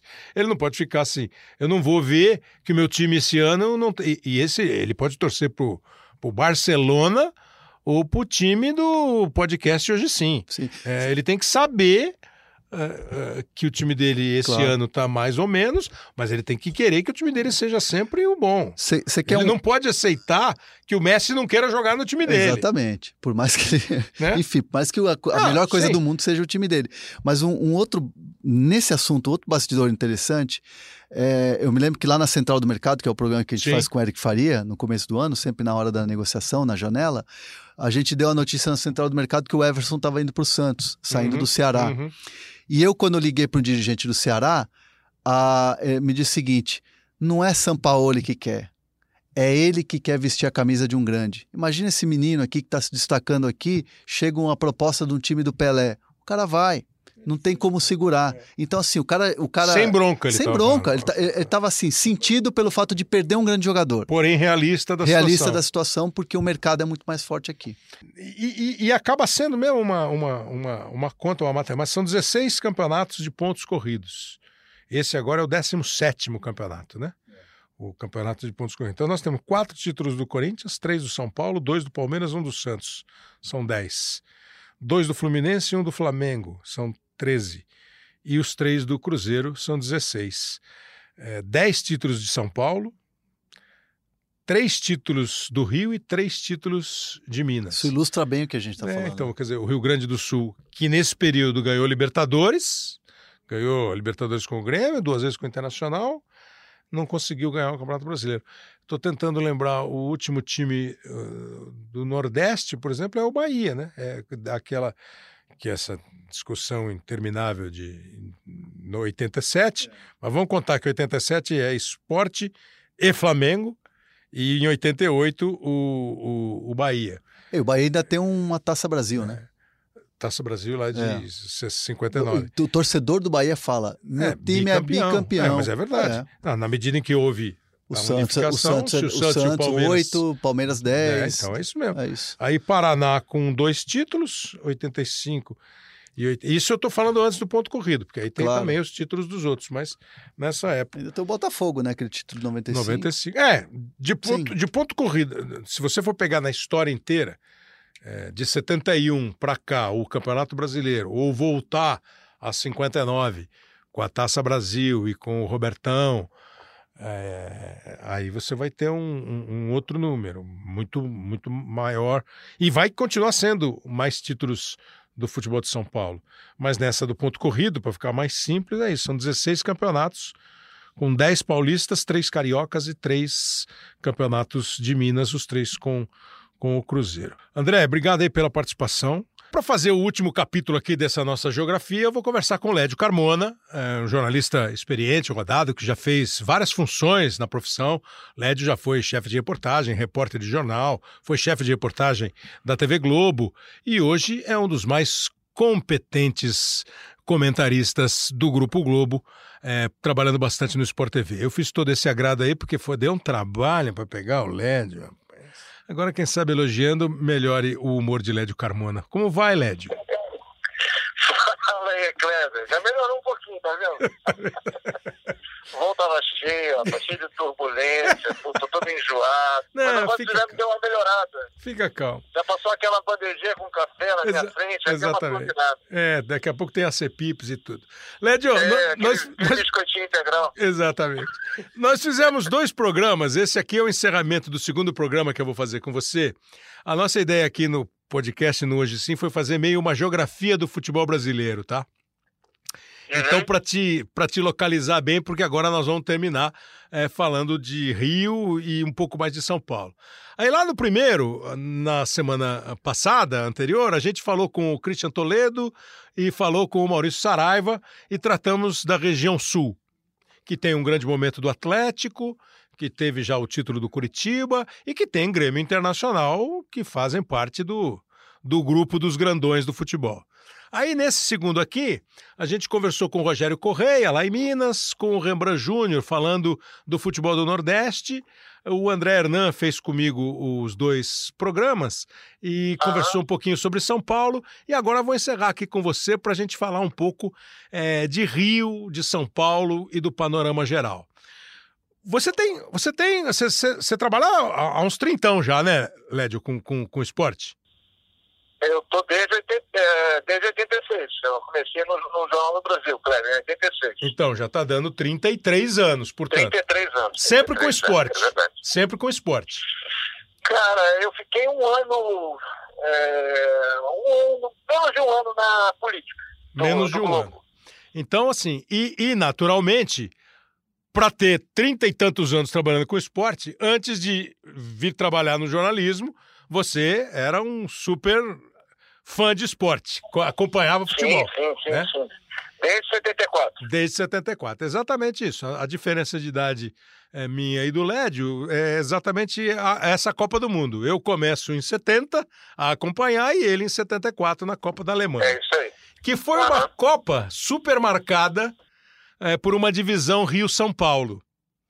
Durante o seu período só de torcedor e esse período todo como profissional, você sente essa divisão muito forte, folclore ou fato? Rio e São Paulo? É. Olha, na minha cabeça não. Eu, eu confesso que eu, eu, sempre, eu sempre tive muito interesse pelo futebol de São Paulo. Eu sempre. É, eu nunca isolei o Rio de São Paulo, nem São Paulo do Rio, até porque como, como eu. A minha formação como, como amante de futebol foi lendo a revista Placar. Sim. E, então, a, a, o futebol de São Paulo era muito forte. Era o rádio me levando ao futebol do Rio e a, e a placar me, me, me, colocando no futebol de São Paulo. Então eu acho que isso foi bem dividido na minha vida. Infelizmente, naquela época eu não tinha muita, muita condição de conseguir ondas curtas para ouvir rádio de São Paulo. Claro. Quando, começou a ouvir, quando a gente começou a ter condições de ouvir rádio de São Paulo, eu a ouvir rádio de São Paulo e via muitos jogos também pela Bandeirante. A Bandeirante transmitia muitos jogos pela televisão, aqueles jogos domingo de manhã. Então, uhum. é, era muito igual. Claro, como eu morava no Rio, morava em Niterói, o futebol do Rio era mais presente, principalmente pelo rádio. Mas eu, o futebol de São Paulo sempre teve muito presente na minha vida. Eu nunca dividi isso, não. Mas você sentia, por exemplo, que é, os dois, já que você teve essa oportunidade de ler, de ouvir, é, é, é uma rivalidade saudável, pelo ah, menos? Não, eu nunca achei saudável, mas sempre existiu. Sempre existiu. É, é, essa, essa coisa barrista de futebol paulista, de futebol do Rio, também foi muito alimentado também é, por nós da imprensa. Sem né, dúvida. imprensa, é, principalmente a de rádio, uma, um bom tempo. Hoje nem tanto. E jornal na Mas, cobertura de seleção, né, Lédio? Jornal, jornal na cobertura de seleção, bem lembrado, jornal de cobertura de seleção, os próprios profissionais envolvidos misturavam muito isso, tinha, tinha preconceito de lado a lado, tinha até uma rivalidade de lado a lado da imprensa, claro. principalmente na cobertura de seleção brasileira, bem pontuado por você. Agora, foi uma coisa que eu sempre, sempre incomodou muito essa, essa situação. Isso, e, na, e isso ficou muito claro, Cléber, essa, essa coisa Rio-São Paulo. É, na minha primeira Copa, Copa de 90, né, que foi uma Copa absolutamente segmentada entre Rio e São Exatamente. Paulo, entre profissionais do Rio e São Paulo, e entre jogadores da, da seleção brasileira de Rio e São Paulo, né, leia-se. Pois é, você a vê. Turma do, a turma do, do Romário contra a turma do Careca. Né? Exatamente. Né? Isso, e você fala uma coisa. fomentava muito o noticiário, fomentava muito o noticiário que vinha lá do Turim de da seleção brasileira, que foi a minha primeira Copa, eu estava envolvido nisso e fiquei meio impressionado como funcionava. É. E você vê, você fala uma coisa, que você falou que começou a acompanhar futebol para valer em 74, né? E no é, tempo... com 9 anos. Para valer não vou dizer, mas não, é. a, Começou a, se interessar, a, a despertou, buscar, né? buscar ferramentas. É, foi, foi, foi, o, foi o despertar do futebol, que é exatamente Sim, comigo, exatamente. Em, é, exatamente comigo em 70, eu com 8 anos acompanhando futebol. E aí, cara, a gente começou a fazer o Arena aqui no Sport TV e o Leivinha era um dos nossos comentaristas, né? Exato. E, e, uma vez nós estávamos aqui com o Leivinha, e depois eu cruzei o Luiz Pereira, uma vez ele falou para mim também isso, ele falou, ó, a Copa de 74 era uma divisão Rio-São é, Paulo, é. mas assim, ó, é terrível, feroz. E ele acha, o Leivinha e o próprio Luiz Pereira acham que naquele momento o Zagallo não conseguiu administrar bem a situação.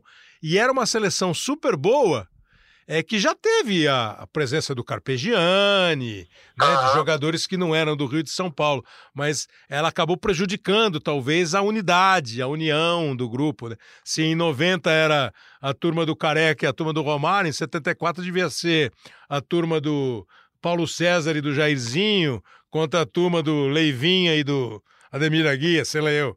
É, mas enfim, não é muito saudável mesmo, você tem razão. E os outros estados, como é que eles entram, você acha, nessa geografia? Você acha que eles tiveram uma participação assim muito de coadjuvante e hoje eles concorrem ao Oscar de melhor ator? Aí pensando em Rio Grande do Sul, Minas Gerais, que foram os dois primeiros que entraram aí nesse barco, e aquela história do eixo, tá fora do eixo. É, o eixo Rio São Paulo não valoriza para ninguém. Você tem um pouco essa essa sensação também?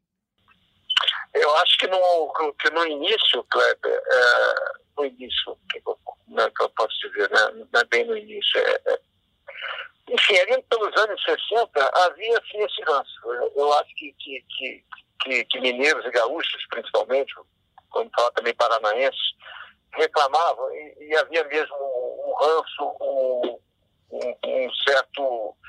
Uh, não é preconceito.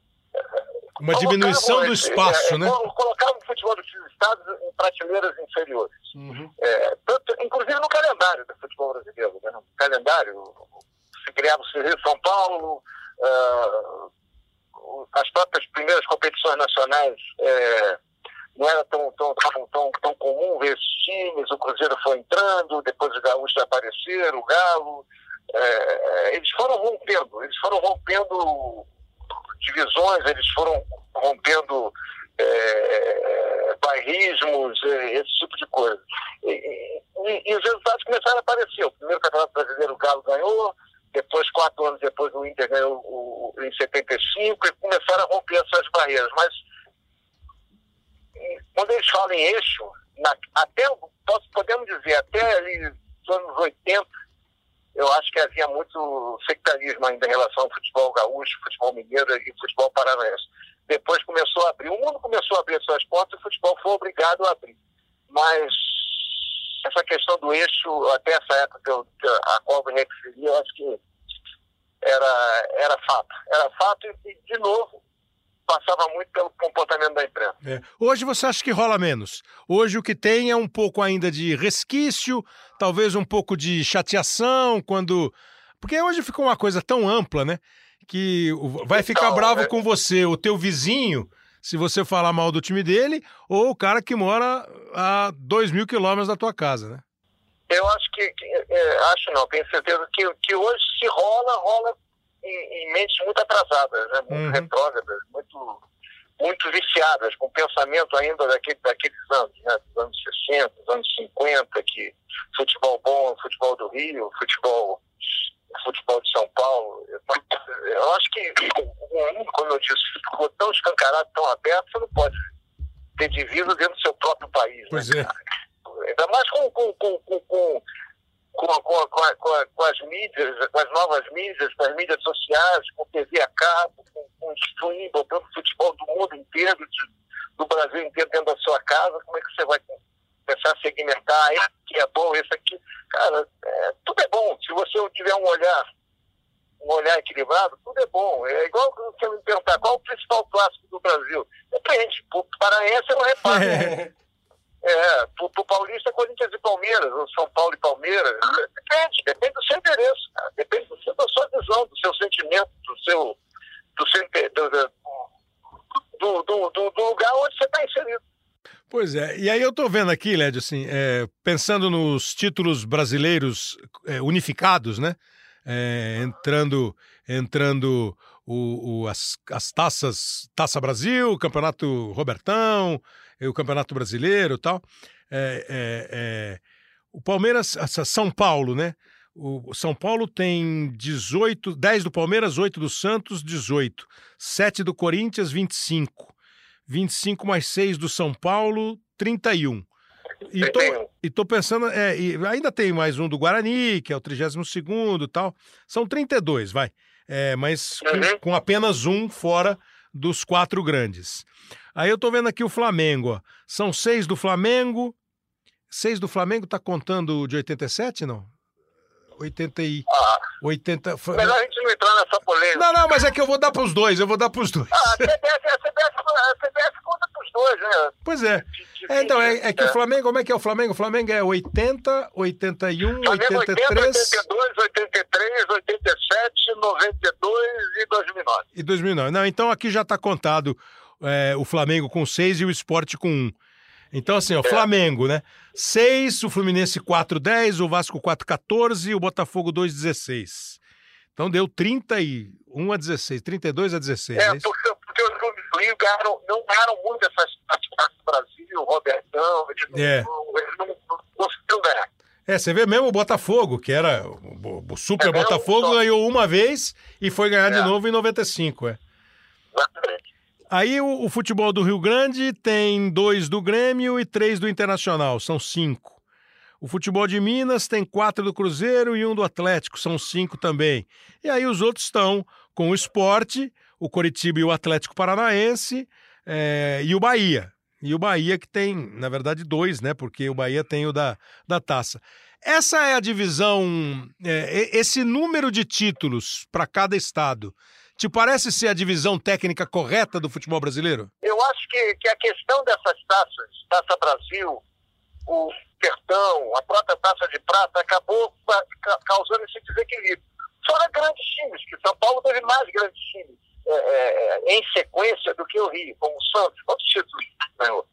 Por exemplo, a Academia do Palmeiras. Uhum. É, é isso, isso acabou levando uma, um desequilíbrio. Mas se você for olhar o futebol como um todo, chegando ao dia de hoje, acho que a, a diferença está muito acentuada, está muito exagerada. Inclusive, em relação não apenas ao Rio, em, em relação a, a Rio é, com São Paulo, mas em relação a Minas e, e Rio Grande do Sul, também a Rio e a São Paulo.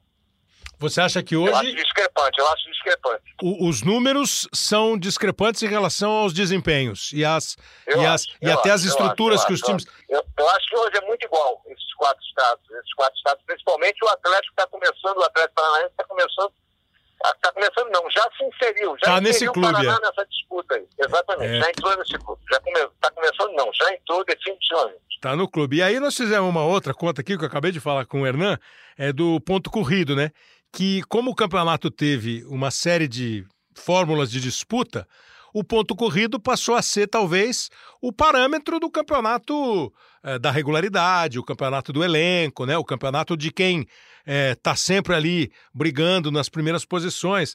E aí no de ponto corrido são quatro do Corinthians, três do São Paulo, dois do Palmeiras e um do Santos. Dez títulos de São Paulo. São três do Rio, dois do Fluminense e um do Flamengo. E são três de Minas, três do Cruzeiro.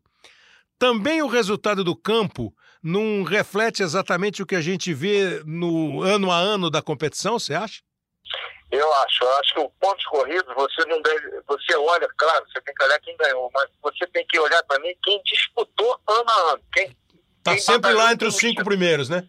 É, quem está lá entre os cinco primeiros, exatamente. E você vai ver que são praticamente sempre os mesmos com raras exceções, por exemplo, como o Vasco em 2011, que disputou o título, uhum. uh, Botafogo teve um ano também que chegou um pouco perto, o, o Atlético em, em, 2009, mas é, e, e, o campeonato brasileiro de pontos corridos, ele, ele, ele meio que deixa nu quem é quem, entendeu? Você, ele, ele, ele, ele, te, ele te deixa muito sem desculpa.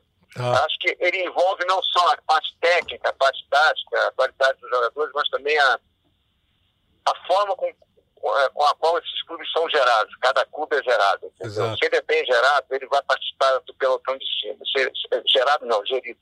Se, ele vai participar da competição na parte de cima. Se ele, se, se ele é administrado, gerido de forma medíocre, de forma equivocada, ele vai estar sempre é, na parte de baixo, entendeu? Até ele conseguir subir de patamar.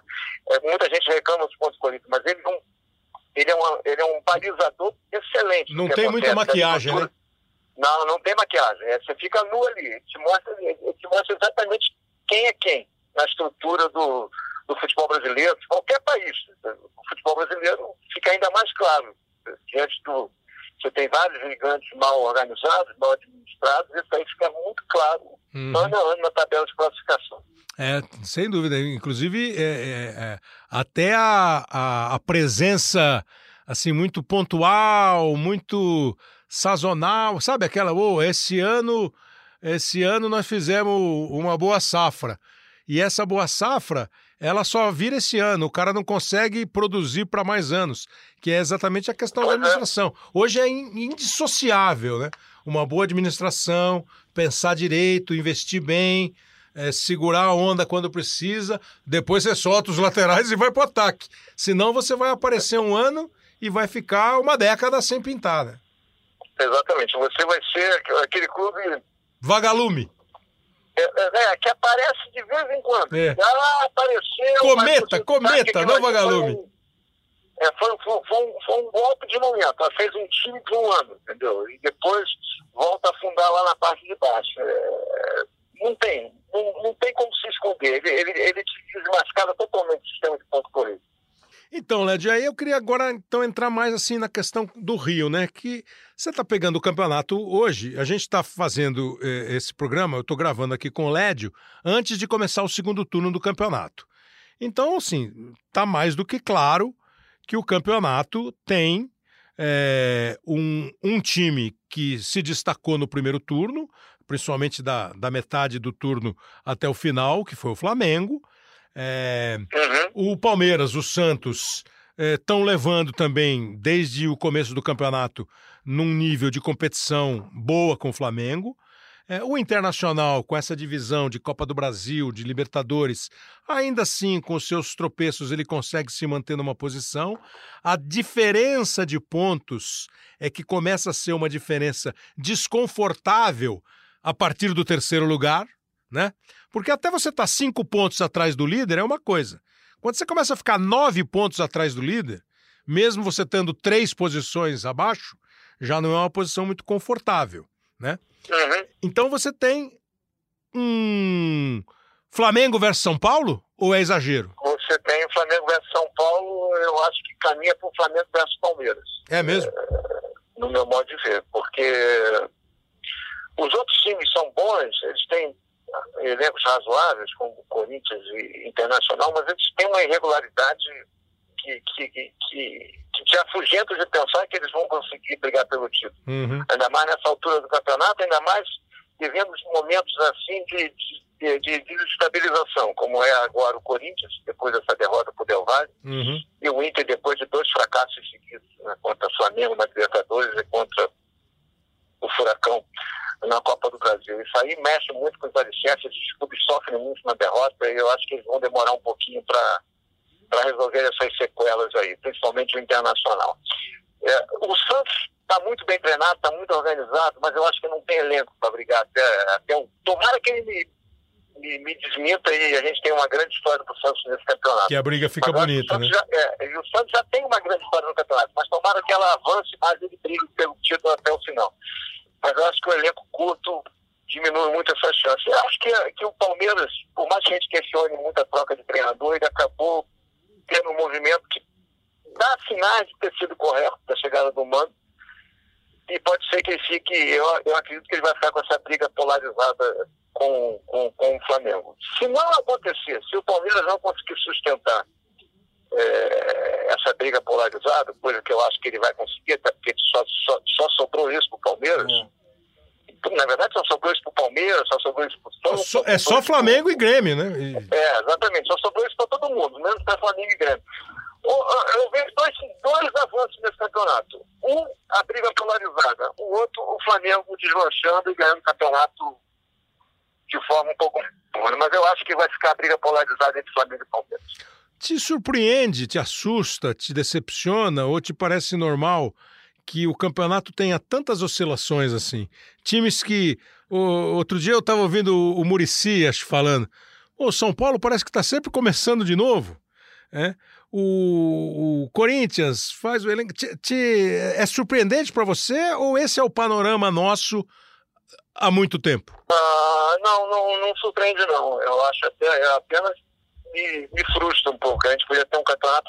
Se o campeonato, sem a qualidade técnica que ele poderia apresentar, já é um sucesso de público, como é. tem sido esse ano, o campeonato tá mal barato, né, cara? Por 4 milhões de pessoas no primeiro turno, né? É, dificilmente você vai a um estádio que o estádio está vazio.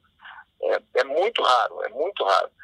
É, mesmo aqui no Rio, que os times não, não descontado do Flamengo, não vejo um bom momento. Você vai São Januário, está sempre lotado. O Fluminense tem conseguido uma média de 25 mil pessoas no Maracanã. É, mas eu acho que assim, essa questão da. Os times mudam muito de cara, né? Uhum. Trocam muito de modelo de jogo durante o campeonato. O, o, calendário não ajuda muito. Eles priorizam as Copas ao, ao, Campeonato Nacional, coisa que eu tenho uma dificuldade enorme de entender. É, e a qualidade técnica dos jogadores. Né? Eu acho que os times não são tão bons, bons quanto a gente imagina, como, como a gente quer. É isso mesmo. Isso aí faz com que essa oscilação seja muito clara. Por exemplo, vou te dar um exemplo claro: São Paulo. A gente fala, o elenco do São Paulo é bom, não sei o que. Mas há quanto tempo a gente não vê um jogo, há anos a gente não vê um jogo que São Paulo você, pô, que time bom mesmo. Uhum. É, será que o São Paulo é tão bom assim quanto, quanto o, a, a, o elenco quer, quer, quer é né? É, é, é, indique. Talvez não seja, talvez não. o nosso olhar para ele seja subestimado, entendeu? É, esse conjunto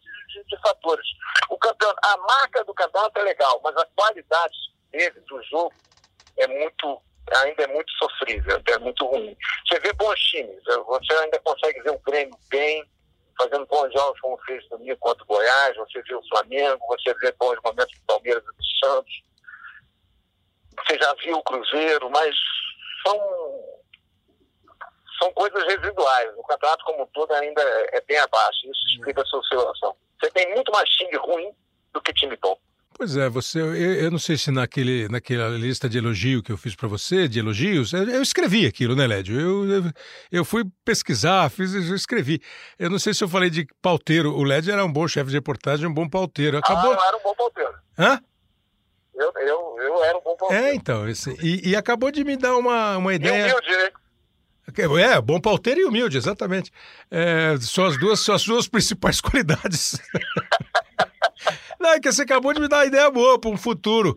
É, agora vai ter que ver, vai ter que ver na sua agenda, aquela agenda lotada. A gente podia fazer um podcast aqui é, de, desse negócio da qualidade, porque você tem razão, a qualidade, a gente é, valoriza. Vamos fazer o próximo, aproveita que semana que vem eu não viajo. Pois é, a gente valoriza alguns, alguns campeonatos, nós, nós damos importância assim para alguns jogadores, gostamos de alguns jogos, mas a média de qualidade é uma média mesmo discutível quando você faz uma comparação. Por mais que ele seja bom, empolgante, claro, não é só não é só Mona Lisa que é um belo quadro, né? Tem um monte de quadro que não tem a, a qualidade, não tem a criatividade, não tem a técnica de pintura eh, que o Da Vinci usou em Mona Lisa e é uma obra de arte. É uma obra de arte. É duro comparar, né? é uma obra de arte. O Santos São Paulo não é uma Mona Lisa, mas é legal de ver. Tem, tem lugarzinho no museu, numa ala boa do Louvre. Tem, né? tranquilamente. É, exatamente. Ele precisou contratar 10 craques na Europa. Ele... Pois é, pois é. Agora aqui, ele é ó. bem trabalhado. Agora aqui, bom, o Flamengo é um caso. Você gosta de caso ou case? Hum? Case, Oi? não. Você gosta que fala. O Flamengo é um case. Não, né? É, um muito. Case. É, é muito... um case. Eu prefiro case. Você gosta de case, é? Eu gosto, eu tá gosto. bom. Então vou falar que o Flamengo é o Flamengo é uma avaliação que é simples de fazer, né? O Flamengo é um caso sim. O Flamengo é, soube se se arrumar financeiramente.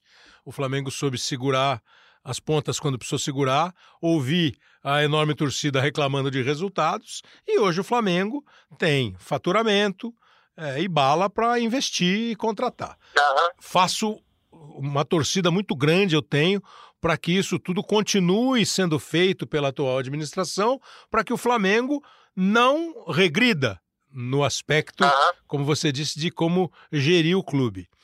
Agora, e os outros, Lédio? O que, que a gente pode, assim, prospectar em tempos de crise de petróleo eh, para os outros?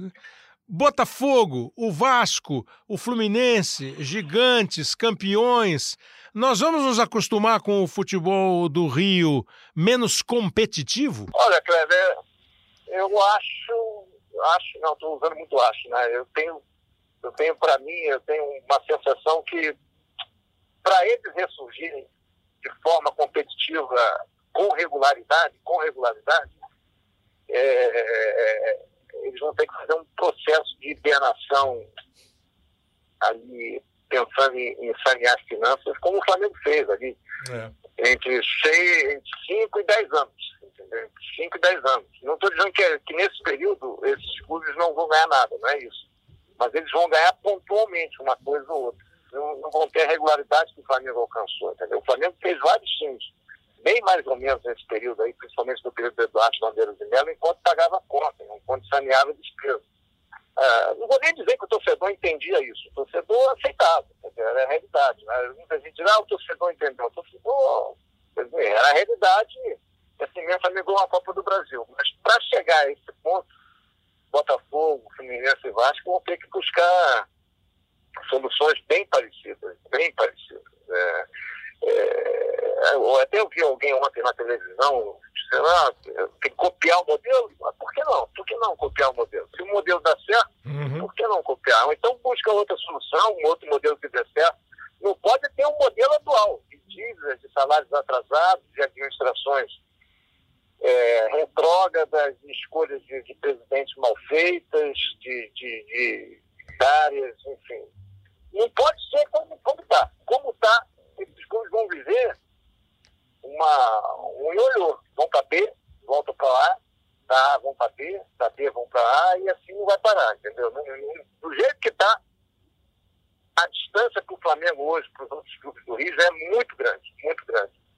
Se eles não acordarem a tempo, ela vai ficar praticamente inalcançável. Lédio Carmona, super obrigado por participar aqui com a gente do Hoje Sim. É, com aquela humildade do grande pauteiro, vamos marcar um dia para a gente fazer esse aí da qualidade do jogo, que é bom, hein? Pegar um ex-jogador, um treinador, juntar um grupo e fazer uma boa mesa redonda, hein? Bom prazer, Cláudio. Me comprometo. Semana que vem, quinta-feira, estou no Rio, estou de bobeira. Se quiser, tamo aí. Lédio, obrigado. Grande abraço. Tá bom? Um abraço, amigos. Valeu. Aí o Lédio Carmona conversando também com a gente para a gente fechar essa, essa geografia é, do futebol brasileiro. Claro, eu estou brincando com geografia, não temos nem essa pretensão. Mas acho que dá para ter um pouquinho assim nesses dois podcasts que você pode ouvir a qualquer momento, uma ideia assim, né, de qual era a visão do Rio Grande, do Paraná, é, de Minas, é, do Rio, de São Paulo. Rio e São Paulo é, é uma visão que quase diariamente a gente vê, né, nos meios de comunicação, no noticiário e tal. É, e também tivemos uma visão assim do futebol do Nordeste, que esse ano tem, das últimas temporadas, a participação mais efetiva, assim, maior número de clubes é, no campeonato de 2019. Espero que você tenha gostado. É, fazer mais alguns registros aqui. Ó, o Gabriel Abreu falou também da entrevista do Fernando Diniz. Fernando Diniz fez sucesso aqui no Hoje Sim? É, e aí o pessoal, ah, o Gabriel deve ser São Paulino. Que eu falei, poxa, até que ele podia fazer um bom trabalho no São Paulo, com o elenco do São Paulo. O Renato também está dizendo, sugerindo para quem gosta de futebol para ouvir a entrevista do Fernando Diniz que está no Globoesporte.com, falou da seriedade, falou, ó, é incrível o conceito de formação, não só tática, que tem o Fernando Diniz. Muito obrigado mesmo para vocês que, que, que colaboraram, que participaram e que acompanharam o podcast. Espero que você tenha gostado desses dois aí que a gente fez sobre um pouquinho a visão de cada estado eh, a partir de hoje. E vamos falar muito mais sobre isso. Você sempre pode mandar a, a sua dica. Aliás, se tiver uma dica aqui interessante, que a gente vai fazer um, um, um, um, ouvinte do podcast sugeriu fazer um, convidar o Luiz Roberto para a gente conversar, já está marcado, vamos fazer aí na próxima semana com o Luiz Roberto. É, e eu vou, no dia que eu gravar, vou dar o nome do, do, do nosso ouvinte que sugeriu uma boa sugestão mesmo. Então você pode participar também na hashtag Hoje Sim, você participa, o Léo M. Bianchi, sempre atento à hashtag e aos seus comentários, ele que é o editor e o produtor do nosso podcast do Hoje Sim, que tem a coordenação do Juliano Costa, e você pode ver no Spotify, no Google Podcasts, no Pocket Casts, no Apple Podcasts e, claro, na plataforma de podcast do Globoesporte.com, globoesporte.com/podcast. Obrigado mais uma vez, grande abraço, até o próximo.